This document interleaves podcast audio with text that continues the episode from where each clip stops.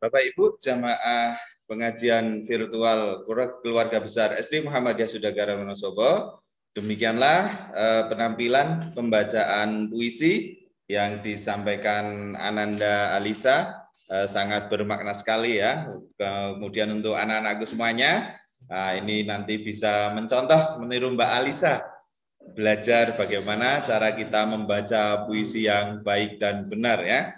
Baiklah, Bapak Ibu jamaah keluarga besar SD Muhammadiyah Sudagaran Wonosobo yang kami hormati, acara selanjutnya adalah pengajian inti yang akan disampaikan Ustadz Muhammad Edgar Hamas yang kali ini sudah bergabung bersama kita. Nanti insya Allah Ustadz Edgar akan menyampaikan beberapa materi yang kaitannya dengan Isra Mi'raj. Baiklah, kepada Ustadz Edgar dipersilahkan untuk menyampaikan materinya. Terima kasih Ustadz Fauzan, kepada Ustadz Agus, Ustadz Fahroso, Ustadz Karyo, Sivitas Akademika SD Muhammadiyah Sudagaran. Assalamualaikum warahmatullahi wabarakatuh. Waalaikumsalam warahmatullahi wabarakatuh. Alhamdulillah, alhamdulillahilladzi sadaqa wa'dah wa nasara 'abdah wa a'azza jundahu wa hazamal ahzaba wahdah.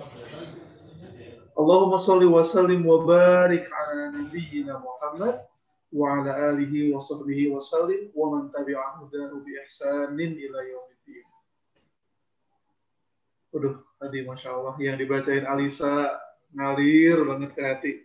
Apalagi pas di satu nasyid Raihan yang saya juga sangat suka lagu itu. Ya Rasulullah, ya Habibullah, kami rindu padamu. Semoga kita semuanya, ayahanda, ibunda, guru-guru, teman-teman, adik-adik di sini bisa mengikuti jejaknya baginda Rasul Sallallahu Alaihi Wasallam. Kita memang nggak pernah bertemu dengan baginda Rasul, namun kita berharap agar kita nanti bisa bertemu dengan beliau, berjumpa beliau dalam keadaan beliau tersenyum kepada kita. Itu bahagia, sebaik-baik kebahagiaan di akhirat nanti adalah ketika bertemu baginda Rasulullah Muhammad dalam keadaan beliau tersenyum kepada kita. Kita semuanya ini banyak yang pendosa, kita semuanya banyak yang bermaksiat, namun Rasul itu teman-teman semuanya pada agenda ini, pada Isra Mi'raj ini menunjukkan sayangnya beliau kepada kita. Apa itu? Nah, sebelumnya izinkan saya memperkenalkan diri, nama saya Muhammad Edgar Hamas, saya adalah salah satu dari alumni dan keluarga besar SD Muhammadiyah Sudagaran Wonosobo. Dan saya orang asli Wonosobo. Meskipun tampak wajahnya, banyak orang bilang saya bukan orang Indonesia bahkan. Bahkan teman-teman saya di Madinah mengira saya orang Mesir. Tapi saya orang Wonosobo. Dan salam dan salawat, moga-moga tetap tercurah pada Rasul Sallallahu Alaihi Wasallam.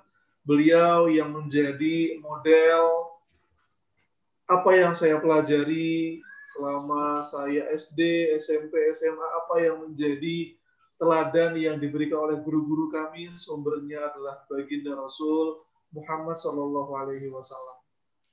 Namanya juga SD Muhammadiyah Sudagaran, pasti ikut sama Nabi Muhammad. Namanya juga Muhammadiyah. Oke. Pada kesempatan kali ini, jamaah sekalian yang dirahmati Allah Subhanahu Wa Taala, kalau kita membahas tentang Isra wal Mi'raj, saya yakin semua orang yang hadir di majelis virtual ini sudah sering tahunan, agenda Isra wal Mi'raj tahunan ya. Jemaah sekalian, maka apa yang perlu kita benahi sebenarnya dan apa yang perlu kita bahas dari Isra wal Mi'raj? Mungkin kita perlu kayak semacam review pemahaman kita dulu. Apa yang kita ketahui tentang Al-Isra wal Mi'raj. Sebelum saya masuk ke penyampaian, saya ingin mengajak jamaah, teman-teman, adik-adik, bapak ibu, untuk mereview pemahaman kita tentang Isra dan Mi'raj.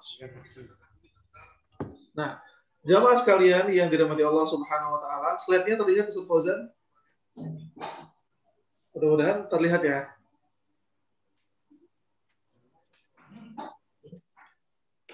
Iya. Oke, sekarang saya ingin bertanya, jawabnya benar atau salah? Isra Mi'raj sudah terjadi saat Rasulullah sudah hijrah ke Madinah. Benar ya atau salah? Ya, ya. Oke. Jawabannya apa, teman-teman? Ya.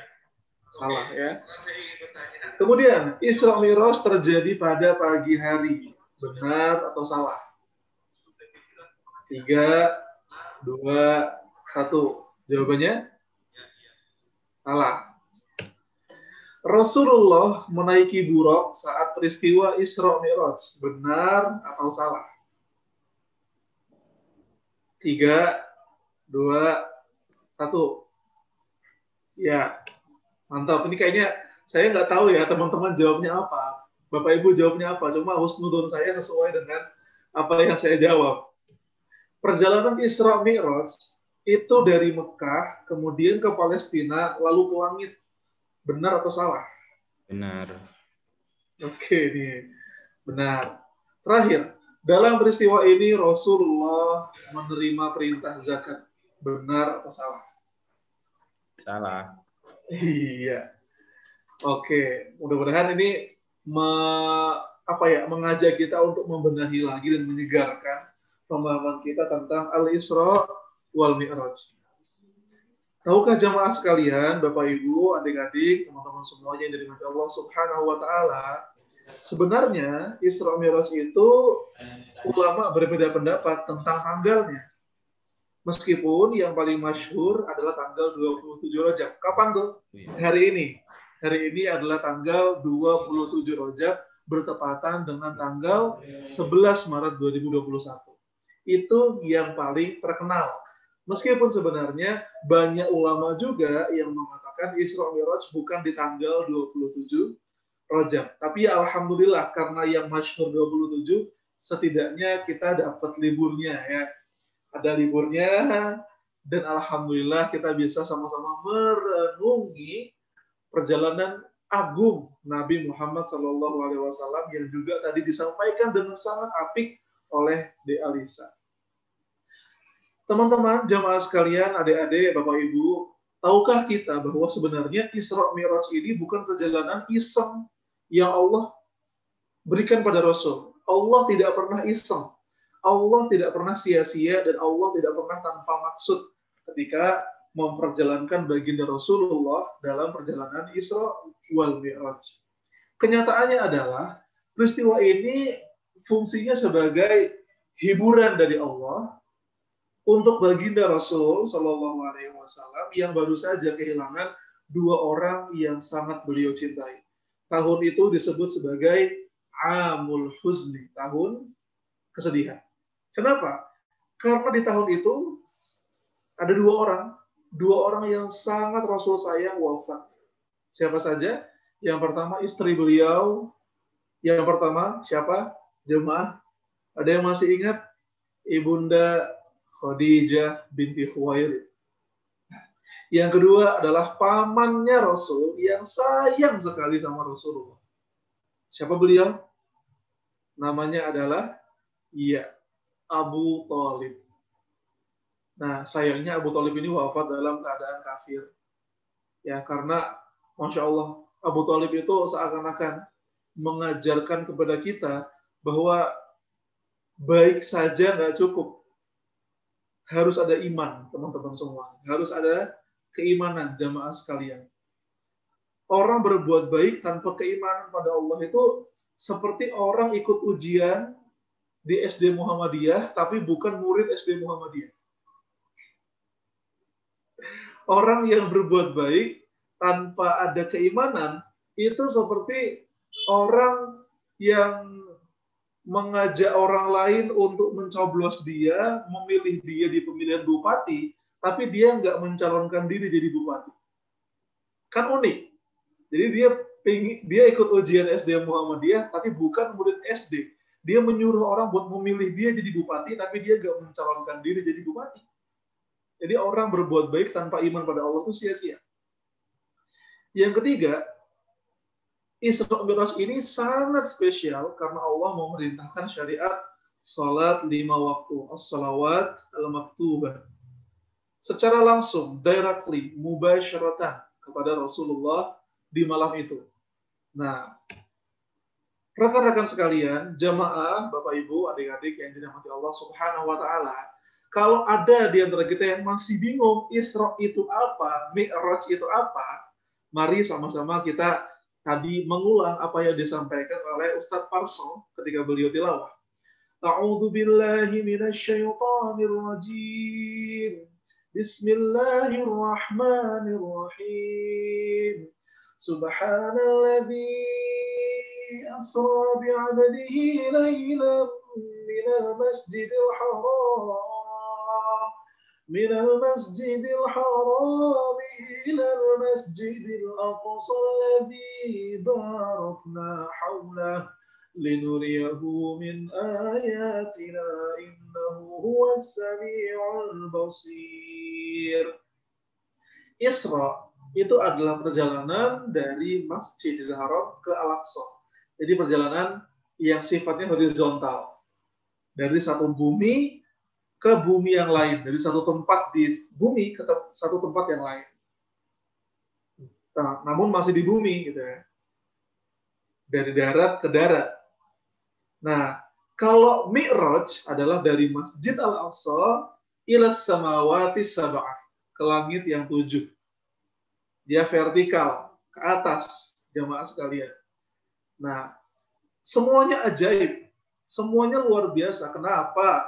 Karena kita tahu di zaman itu tidak ada pesawat, di zaman itu tidak ada kendaraan yang cepat, sehingga orang-orang takjub dengan peristiwa ini. Di zaman itu bagaimana mungkin seorang laki-laki bernama Muhammad mengklaim dan menyatakan dia telah melakukan perjalanan dari Masjidil Haram ke Al-Aqsa, Al-Aqsa ke langit dalam semalam.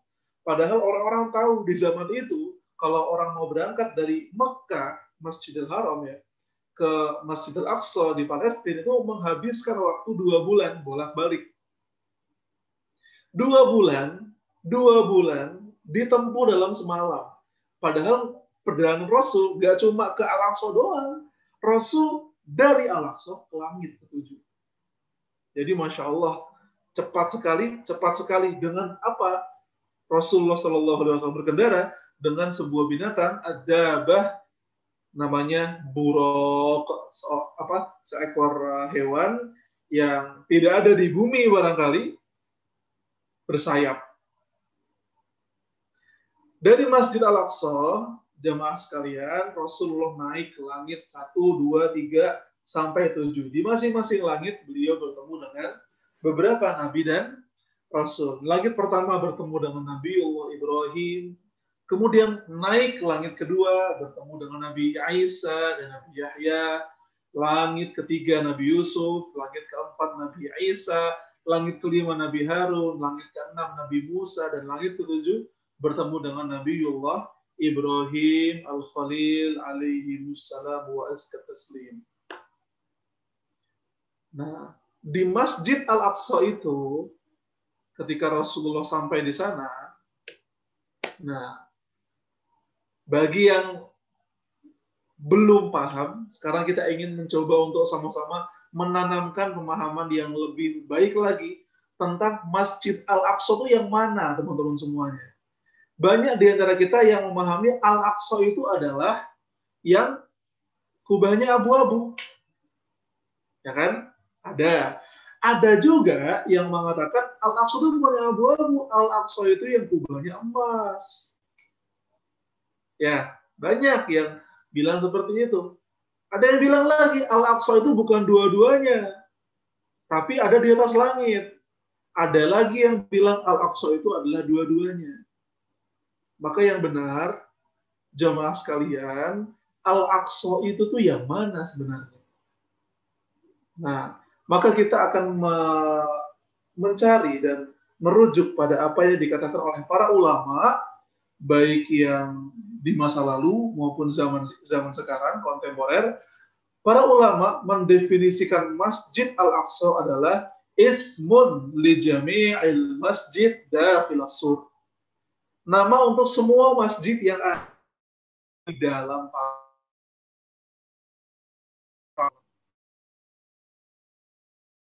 semua bangunan yang ada di dalam lingkaran persegi ini, semuanya yang ada di dalam pagar itu adalah Masjid Al-Aqsa. Oke. Mau cek koneksi dulu, apakah koneksi saya terdengar dengan jelas? Ustaz Fauzan? Takutnya nggak stabil.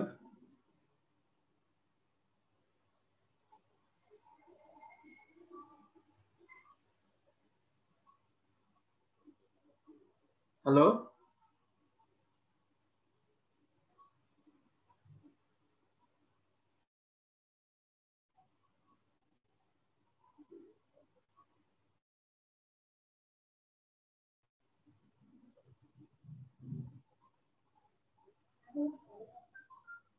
Ya, benar ya.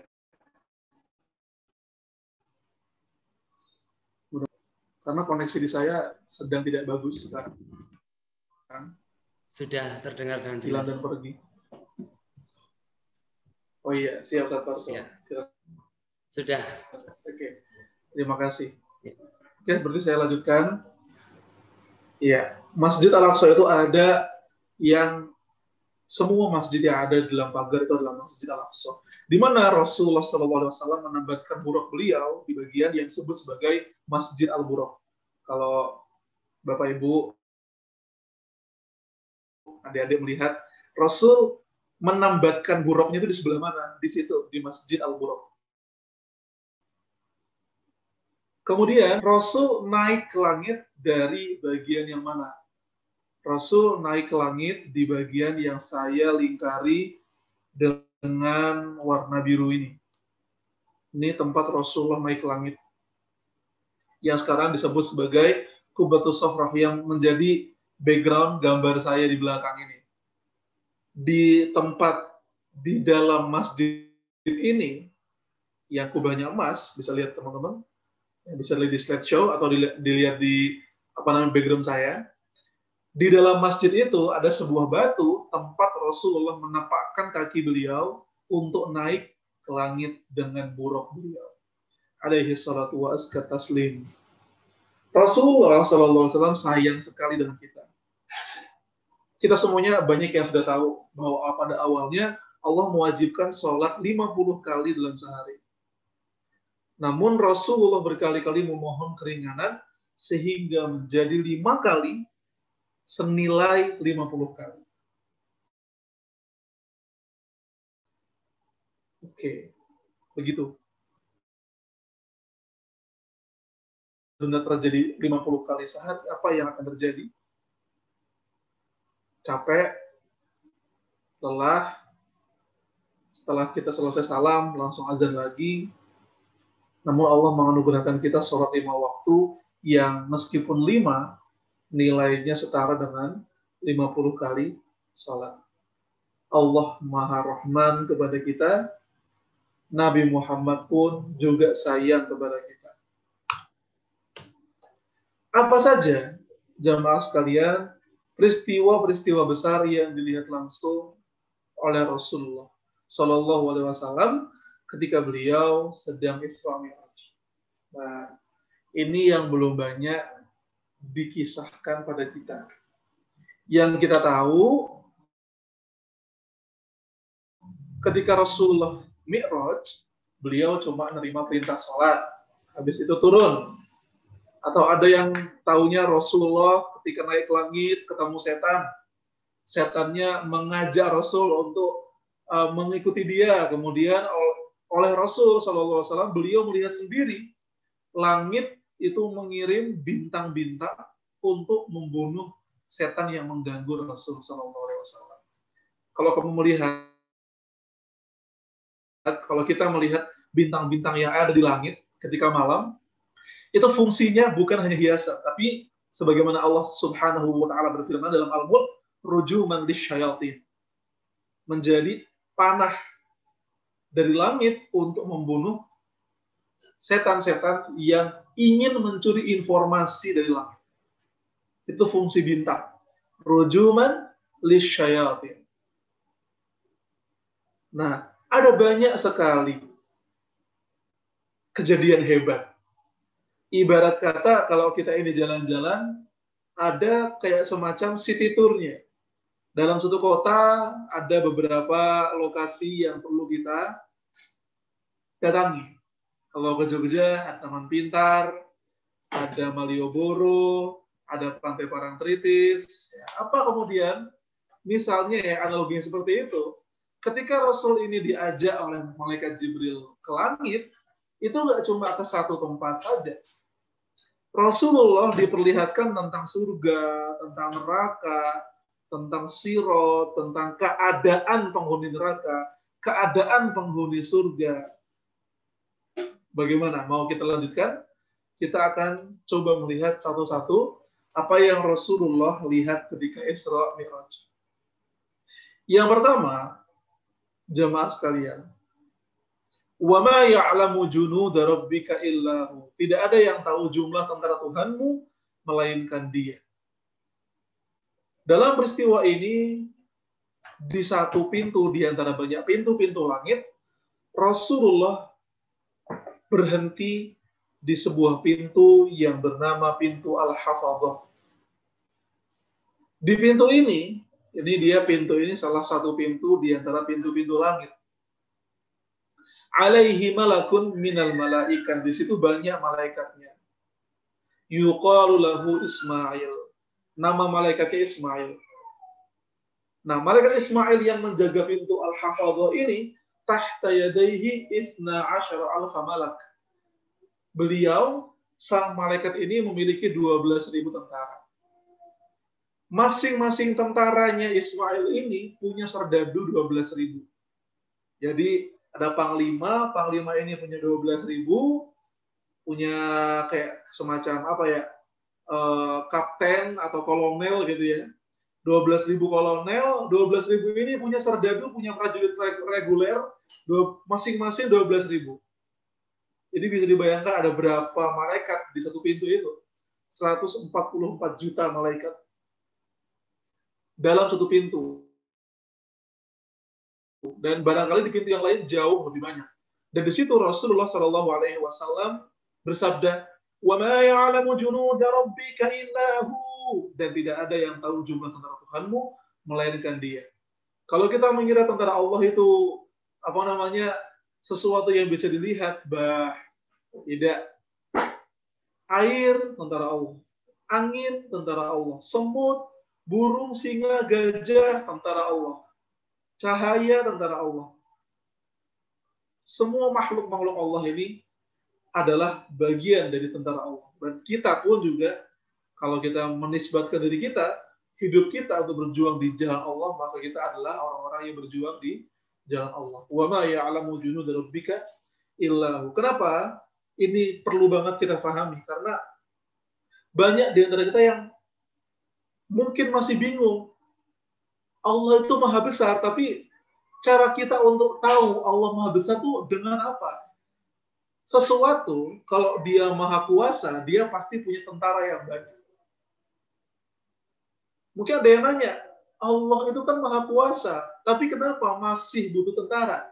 Apakah Allah butuh tentara? Kenyataannya tidak. Allah tidak pernah butuh makhluknya. Mau ada malaikat, mau nggak ada malaikat, Allah bisa. Allah maha kuasa, Allah maha mampu. Namun, salah satu hikmah kenapa Allah menciptakan malaikat adalah untuk menggambarkan kepada manusia tentang kemahakuasaan Allah. Justru karena Allah maha kuasa, Allah menciptakan bala tentara malaikat yang luar biasa jumlahnya, besar sekali. malaikat Jibril saja, jamaah sekalian, malaikat Jibril itu memiliki 99 sayap, yang satu sayapnya bisa menyelimuti seluruh langit. Itu yang membuat Rasulullah menggigil pulang dari Gua Hira. Kenapa? Ya baru aja melihat malaikat Jibril yang besar, gagah perkasa. Ketika Rasul Shallallahu Alaihi Wasallam mengarungi langit demi langit, setiap malaikat yang bertemu dengan Rasul pasti mengucapkan salam, mengucapkan doa, dan tersenyum kepada beliau. Namun ada satu malaikat yang ketika menyapa Rasul, mendoakan Rasul, mengucapkan salam pada Rasul, malaikat ini tidak tersenyum. Menurut jamaah sekalian, Bapak Ibu, teman-teman, adik-adik, menurut teman-teman hadirin, siapa ini malaikat? Kita akan jawab sama-sama dengan menerjemahkan sedikit hadis ini. Jadi begini kisahnya. Ketika Rasulullah ini bertemu malaikat, falam yalqini malakun illa dhahikan mustabshira. Semua malaikat mengucap salam. Faqala mithlu ma qalu hatta laqini malakun minal malaikah. Kemudian ada satu malaikat menemui aku, faqala mithla ma qalu wa da'a li bimithli ma da'u bi illa annahu lam yanhaq. Beliau nggak tersenyum. Kemudian Rasul bertanya kepada malaikat Jibril, wahai Jibril, siapa beliau ini? Iya, namanya adalah malaikat Malik, walakinnahu la yadhaq, hadza maliku khazinun nar. Ini adalah malaikat Malik, sang penjaga neraka. Malaikat Malik memang tidak tersenyum, bukan karena tidak mau tersenyum, melainkan karena memang dia tidak bisa tersenyum, sebab beliau taat kepada Allah. Malaikat-malaikat neraka itu tegas dan keras. Sebagaimana Allah berfirman, alaiha malaikatun ghiladun shidadun la ya'sunallaha ma amarahum wa yaf'aluna ma yu'marun. Malaikat yang jaga neraka itu ghiladun shidad, keras, tegas. La ya'sunallaha ma amarahum, tidak mengingkari apa yang Allah perintahkan pada mereka. Kalau Allah menyuruh menggergaji seorang hamba di neraka, gergaji. Kalau Allah menyuruh untuk meminumkan timah panas ke kerongkongan penghuni neraka, mereka akan lakukan. Kalau Allah menyuruh malaikat ini untuk menguliti penghuni neraka sampai kulitnya hilang, mereka lakukan. Wa yaf'aluna ma yu'marun, mereka pasti mengerjakan apa yang diperintahkan pada mereka. Maka teman-teman, kalau kamu mengira nanti na'udzubillahi min dzalik di neraka itu ada pendemo yang berdemo pada Allah, protes kenapa diazab begini. Ada yang senang-senang, ada yang ngumpul. Ada kemarin yang viral, ada seorang artis yang bilang kayak gini, ya ngapain gue kumpul di surga sama orang-orang yang kaku, mending gue di neraka sama artis-artis. Itu bahaya sekali ngomong kayak gitu. Mending gue di neraka bareng artis-artis. Itu kalimat yang ngeri sekali teman-teman semuanya. Betapa remeh dan betapa menggampangkannya kalimat itu. Dia kira neraka itu tempat seperti di dunia apa? Padahal apa yang terjadi di neraka dan di surga itu mala ainun ra'at wala udhunun sami'at wala khatara 'ala qalbi bashar. Tidak pernah didengar telinga, enggak pernah dilihat mata, dan tidak pernah tersirat di hati manusia.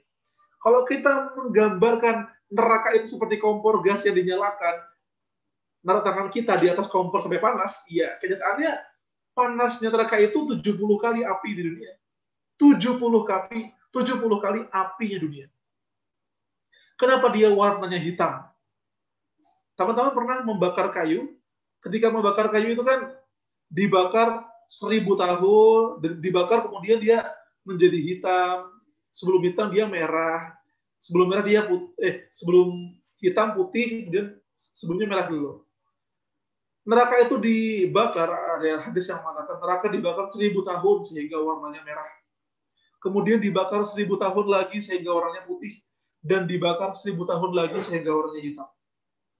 Kalau surga itu dia meningkat ke atas, neraka itu kayak, apa teman-teman? Kuali.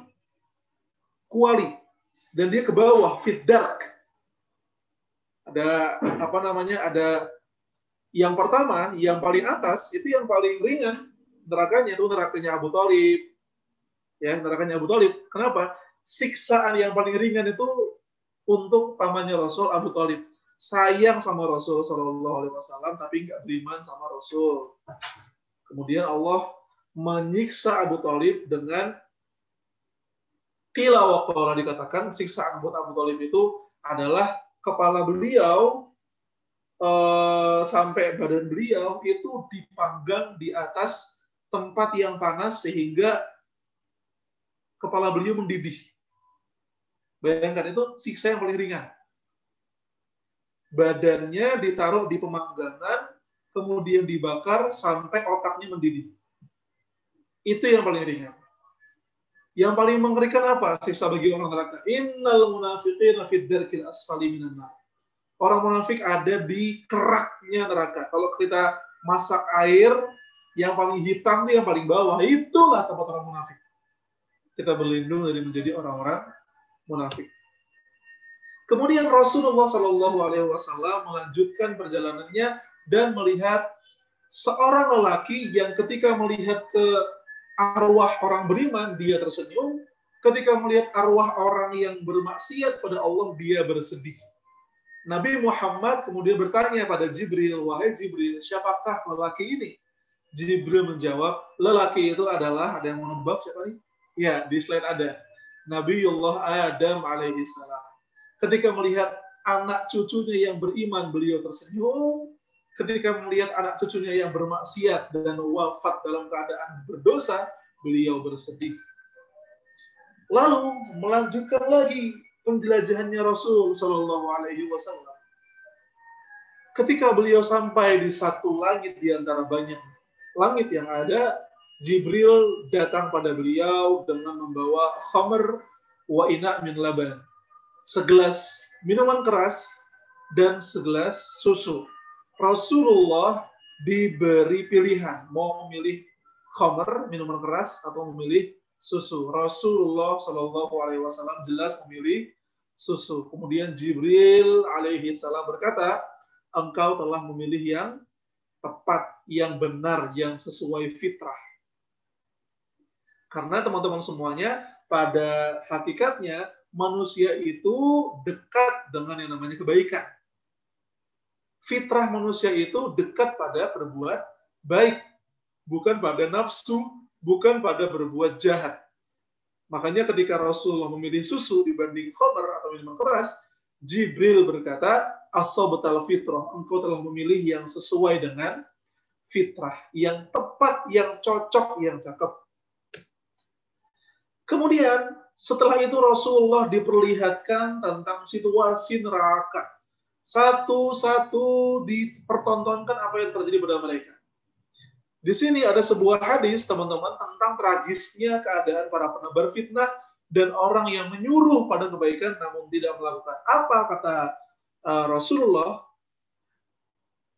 Annan Nabi Shallallahu Alaihi Wasallam ata ala qaumin tuqradu al-sinatuhum wa shifahuhum bimaqarid min hadid. Rasul melihat ada orang-orang yang menyisir bibir dan lidah mereka sehingga terurai, karena sisir itu sisir besi yang panas, yang membuat bibir dan lidah mereka hancur lebur. Kemudian, ketika bibir dan lidah itu sudah hancur, Allah kembalikan bibir dan lidah itu seperti sedia kala, kemudian mereka sisir dengan sisir panas sampai hancur lagi. Kembali lagi, disisir lagi, hancur lagi. Rasul berkata, "Mahadza ya Jibril." Apa itu wahai Jibril? Jibril menjawab, "Haula hum khutaba'ul fitnah." Mereka adalah orang-orang yang mengatakan dan mengadu domba, memfitnah orang, dan yaquluna ma la yaf'alun. Mereka mengatakan tentang kebaikan, namun mereka sendiri tidak melakukannya. Wah, ini Masya Allah bahaya banget ya. Asli, na'udzubillah min dzalik, kita ini seringkali suka ngajak orang, nyuruh orang berbuat baik, kita sendiri nggak ngelakuin. Nyuruh orang sholat, tapi nggak sholat. Nyuruh orang ngaji, tapi nggak ngaji. Nyuruh orang kajian, tapi nggak kajian. Itu bahaya. Maka teman-teman semuanya, mari sama-sama sembari kita mengajak orang berbuat baik, kita juga sendiri berbuat baik. Sama-sama mengajak diri dan mengajak orang lain biar masuk surga sesekolahan, masuk surga sekeluarga besar, masuk surga ke sesivitas akademika. Sebagaimana berkumpul di SD Muhammadiyah, nanti berkumpul bersama Rasulullah Muhammad. Ditanya, siapa ini? Rombongan dari SD Muhammadiyah, ya Rasulullah. Yang ketika Isra Mi'raj membahas tentang perjalanan. Kemudian Rasul diperlihatkan tentang orang yang menanam dan memanen di hari yang sama.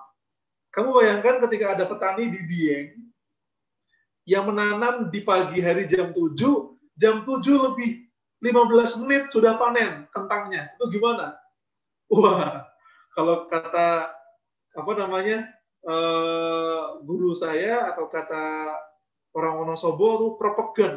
Masya Allah, tuh lakunya laku keras. Panennya keras dan lakunya keras. Nanam jam 7 pagi, jam 7.15 sudah panen. Nanam jam 7.30, jam 8 pagi sudah panen lagi. Setiap hari panennya banyak. Itu terjadi, Rasul melihat. Kemudian Rasul berkata pada Jibril, ini maksudnya apa wahai Jibril? Jibril menjawab, Haula'il mujahiduna fi sabilillah tudha'afu lahumul hasanah bisab'ati mi'ati dha'fin. Mereka adalah orang-orang yang berjuang di jalan Allah, sampai kemudian kebaikan mereka dilipat gandakan. Maka teman-teman, jamaah, Bapak Ibu, guru-guru SD Muhammadiyah, insya Allah mujahiduna fi sabilillah. Bapak Ibu yang menyekolahkan anak-anaknya, putri-putrinya, putra-putrinya di SD Muhammadiyah, insya Allah mujahiduna fi sabilillah. Adik-adik yang belajar di SD Muhammadiyah, mujahiduna fi sabilillah. Orang-orang yang melihat kajian ini, insya Allah mujahiduna fi sabilillah. Pejuang-pejuang di jalan Allah yang kemudian di akhirat nanti seperti digambarkan orang yang menanam dan memanen di hari yang sama. Untungnya berkali-kali lipat. Lalu, jamaah sekalian, Rasul juga diperlihatkan tentang nenek-nenek tua yang buruk rupa. Menurut jamaah sekalian, kira-kira siapakah nenek tua ini? Kenapa Rasul melihat nenek tua ini di seberang jalan ketika beliau sedang berada di langit ketika Mi'raj? Annan Nabi sallallahu alaihi wasallam ra'a fi masrahu ajuzan ala janibit tariq. Rasul melihat nenek tua di seberang jalan.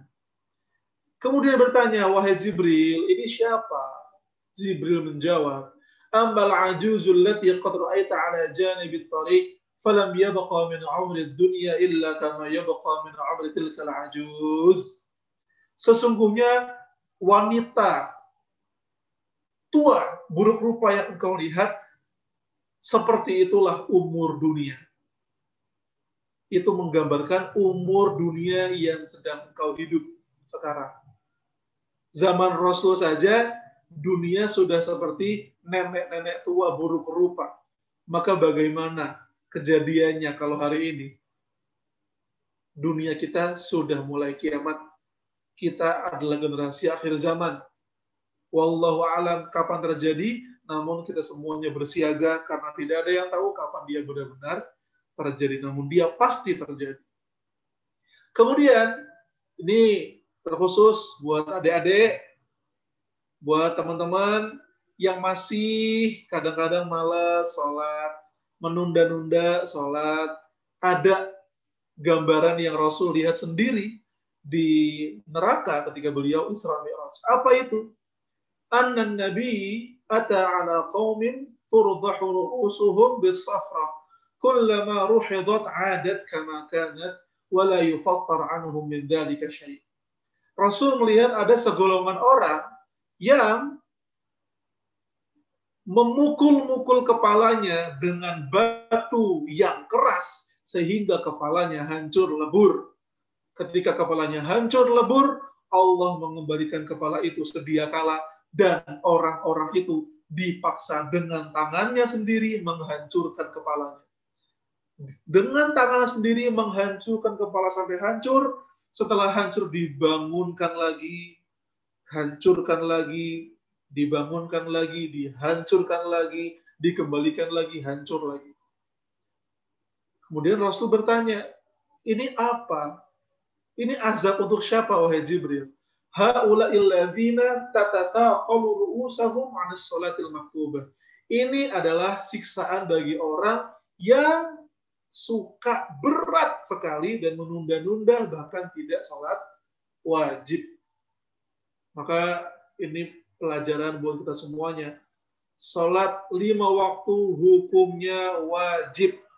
Meninggalkannya setelah baligh itu dosanya besar, besar sekali.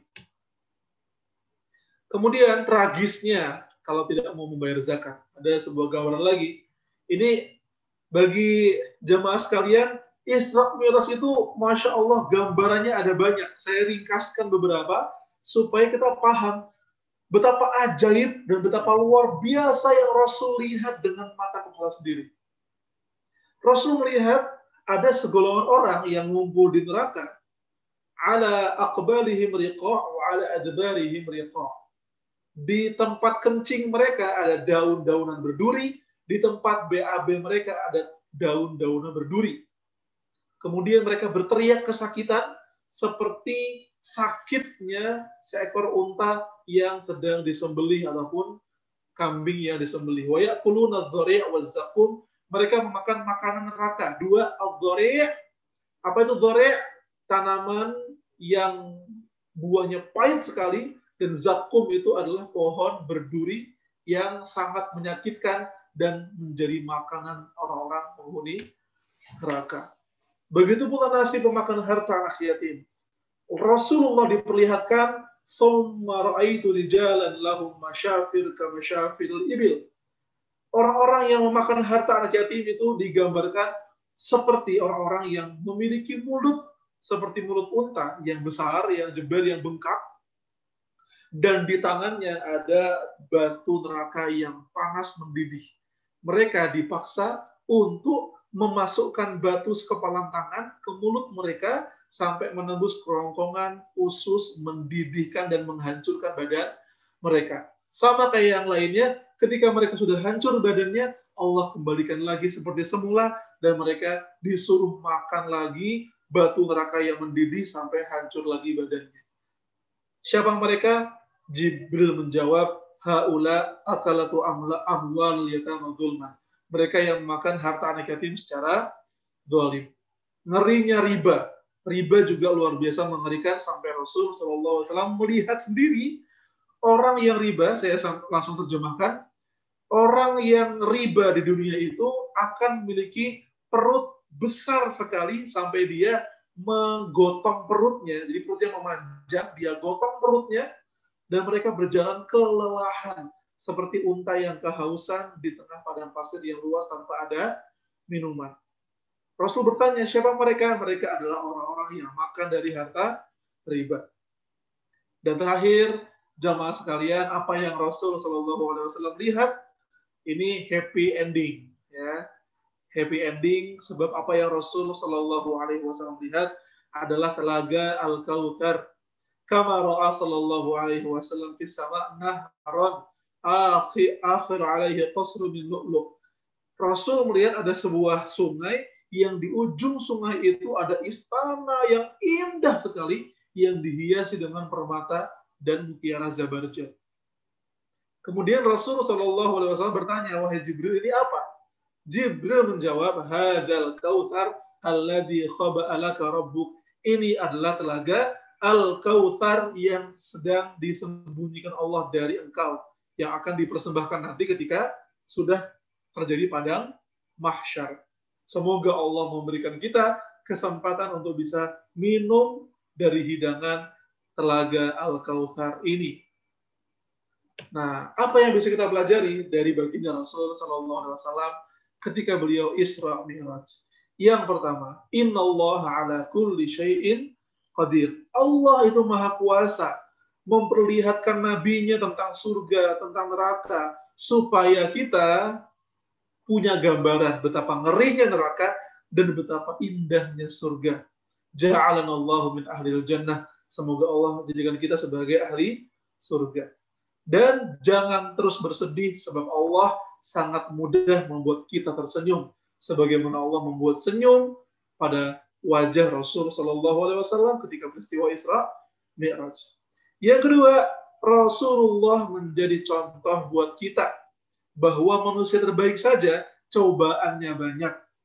Kalau kita mendapat ujian, mendapat cobaan, mendapat sesuatu yang tidak mengenakan, husnudzon, berbaik sangkalah pada Allah, karena itu adalah cara Allah mendidik kita. Biasanya orang diberi masalah untuk mendewasakannya. Manusia diberi problema supaya dia bisa menjadi pribadi yang lebih baik, lebih kuat. Yang ketiga, banyak gambaran akhirat dalam peristiwa Isra Mi'raj dikisahkan kepada kita supaya makin sadar hidup di dunia itu benar-benar cuma untuk menanam saja. Tidak untuk bermain-main terlalu lama, tidak untuk menjadi tempat akhir kita, tempat bersinggah saja. Kalau kamu lagi jalan jauh ke rest area, dunia ini tuh rest area saja. Di rest area kita ngisi bensin, kita beli snack, kita makan siang, habis itu melanjutkan perjalanan. Dunia itu kayak gitu aja, rest area kita. Cuma tempat singgah, jangan jadikan dunia sebagai tujuan utama kita. Kalau yang saya pelajari dari guru-guru kami di SD Muhammadiyah Sudagaran, seorang guru sering bilang, dan dalam slogan SD Muhammadiyah yang dulu, ada sebuah kalimat, dunia di tanganku, akhirat di hatiku. Dunia itu di tangan saja, jangan masuk ke hati. Akhirat itu di hati. Sebaik-baik yang ada di hati, akhirat. Dunia mah di genggaman tangan saja, teman-teman semuanya. Kaya boleh, harus malah. Kalau bisa kaya, silahkan kaya. Cuma tetap akhirat yang ada di hati kita. Yang keempat, Isra Mi'raj menjadi sangat spesial karena di sini ada perintah sholat 5 waktu yang menjadi koneksi kita dengan Allah Subhanahu Wa Taala. Bayangkan tanpa sholat, mungkin kita sudah galau, kita sudah bunuh diri, na'udzubillah min dzalik, kita sudah pusing, kita sudah stres, tapi karena ada sholat, ketika ada masalah ambil wudhu, sholat tenang. Ketika ada problema ambil wudhu, sholat nyaman. Ketika sedang gundah ambil wudhu, sholat tentram. Begitu kan yang kita rasakan? Seringkali ada banyak masalah yang mengganggu pikiran kita, ambil wudhu, sholat tenang. Ucap istighfar, hati menjadi nyaman. Seperti itulah sholat. Kita sujud ke bumi, tapi yang mendengar langit. Kita berdoa lirih, tapi yang mendengar di atas sana, jauh di atas sana. Maka jangan sepelekan sholat kita, karena sholat kalau HP kita saja, kita pengen koneksinya ada terus, masa kok sholat kita jadikan mode pesawat? Masa kok sholat koneksinya kita lemahkan? HP aja, Instagram, Twitter, Facebook, koneksinya lancar, kita seneng, masa sholat kita tinggalkan. Jangan sampai kita mematikan paket data kita kepada Allah. Jangan sampai kita memode pesawatkan hubungan kita dengan Allah. Karena koneksi pada Allah harus lebih 4G daripada koneksi kita dengan HP. Wallahu a'lam bishawab. Wassalamualaikum warahmatullahi wabarakatuh. Waalaikumsalam warahmatullahi wabarakatuh. Jazakumullah Ustadz Edgar yang sudah memberikan materinya pada kesempatan pagi menjelang siang hari ini, yang tadi sudah digambarkan panjang lebar ya peristiwa Isra Mi'raj itu bagi anak-anak semuanya seperti peristiwa khayalan ya, seperti peristiwa di film, tetapi itu menjadi sebuah keyakinan yang harus kita imani bahwa kita percaya Rasulullah Muhammad SAW dulu pernah melaksanakan perjalanan Isra dan Mi'raj. Kemudian di dalam pelajaran itu banyak kisah-kisah ya, penggambaran-penggambaran ya, tetap seperti apa orang yang disiksa di dalam neraka begitu dahsyatnya ya, or kemudian bagaimana nikmatnya ketika orang yang melaksanakan sholat nanti akan masuk surga ya. Jadi Bapak Ibu jamaah rahimakumullah dan juga anak-anakku semuanya, anak-anak soleh dan solihah, demikian pengajian pemaparan materi yang berkaitan dengan Isra Mi'raj. Mudah-mudahan kita semuanya bisa mengambil hikmah, bisa mengambil pelajaran dari yang sudah disampaikan oleh Ustadz Edgar Hamas. Dan kita sekali lagi pesan kami Bapak Ibu Guru, keluarga besar SD Muhammadiyah Sudagaran kepada anak-anakku semuanya, satu, jangan pernah meninggalkan sholat 5 waktu. Itu pesan yang kami sampaikan, dan mudah-mudahan kepada Bapak Ibu, orang tua di rumah, selalu mengingatkan kepada anak-anaknya untuk melaksanakan selalu sholat wajib 5 waktu. Bapak Ibu jamaah kajian virtual keluarga besar SD Muhammadiyah Sudagaran Wonosobo rahimakumullah, demikianlah kajian kita pada kesempatan hari ini, yang bertemakan tentang Isra dan Mi'raj Nabi Muhammad Shallallahu Alaihi Wasallam. Mudah-mudahan kita semuanya bisa mengambil pelajaran dari materi yang tadi sudah disampaikan, dan yang jelas kita bisa melaksanakan perintah sholat 5 waktu dengan tertib, baik, dan sempurna. Baiklah, demikian kajian kita. Mari kita akhiri kajian pada pagi hari ini bersama-sama membaca doa kifaratul majlis. Kami ikuti. Bismillahirrahmanirrahim. Subhanakallahumma wa bihamdika asyhadu an la ilaha illa anta astaghfiruka wa atubu ilaik. Nasrun minallah wa fathun qarib. Nun wal qalami wa ma yasturun. Wassalamualaikum warahmatullahi wabarakatuh. Jazakumullah Ustadz Edgar, selalu sehat ya di sana. Mudah-mudahan lain waktu bisa berjumpa kembali dalam keadaan sehat dan banyak rizki. Amin ya rabbal alamin. Mohon pamit Ustaz.